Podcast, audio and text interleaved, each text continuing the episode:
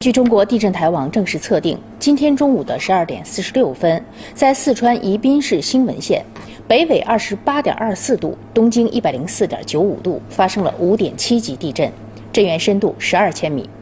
地震发生时，当地震感强烈，目前已报告有六人受伤。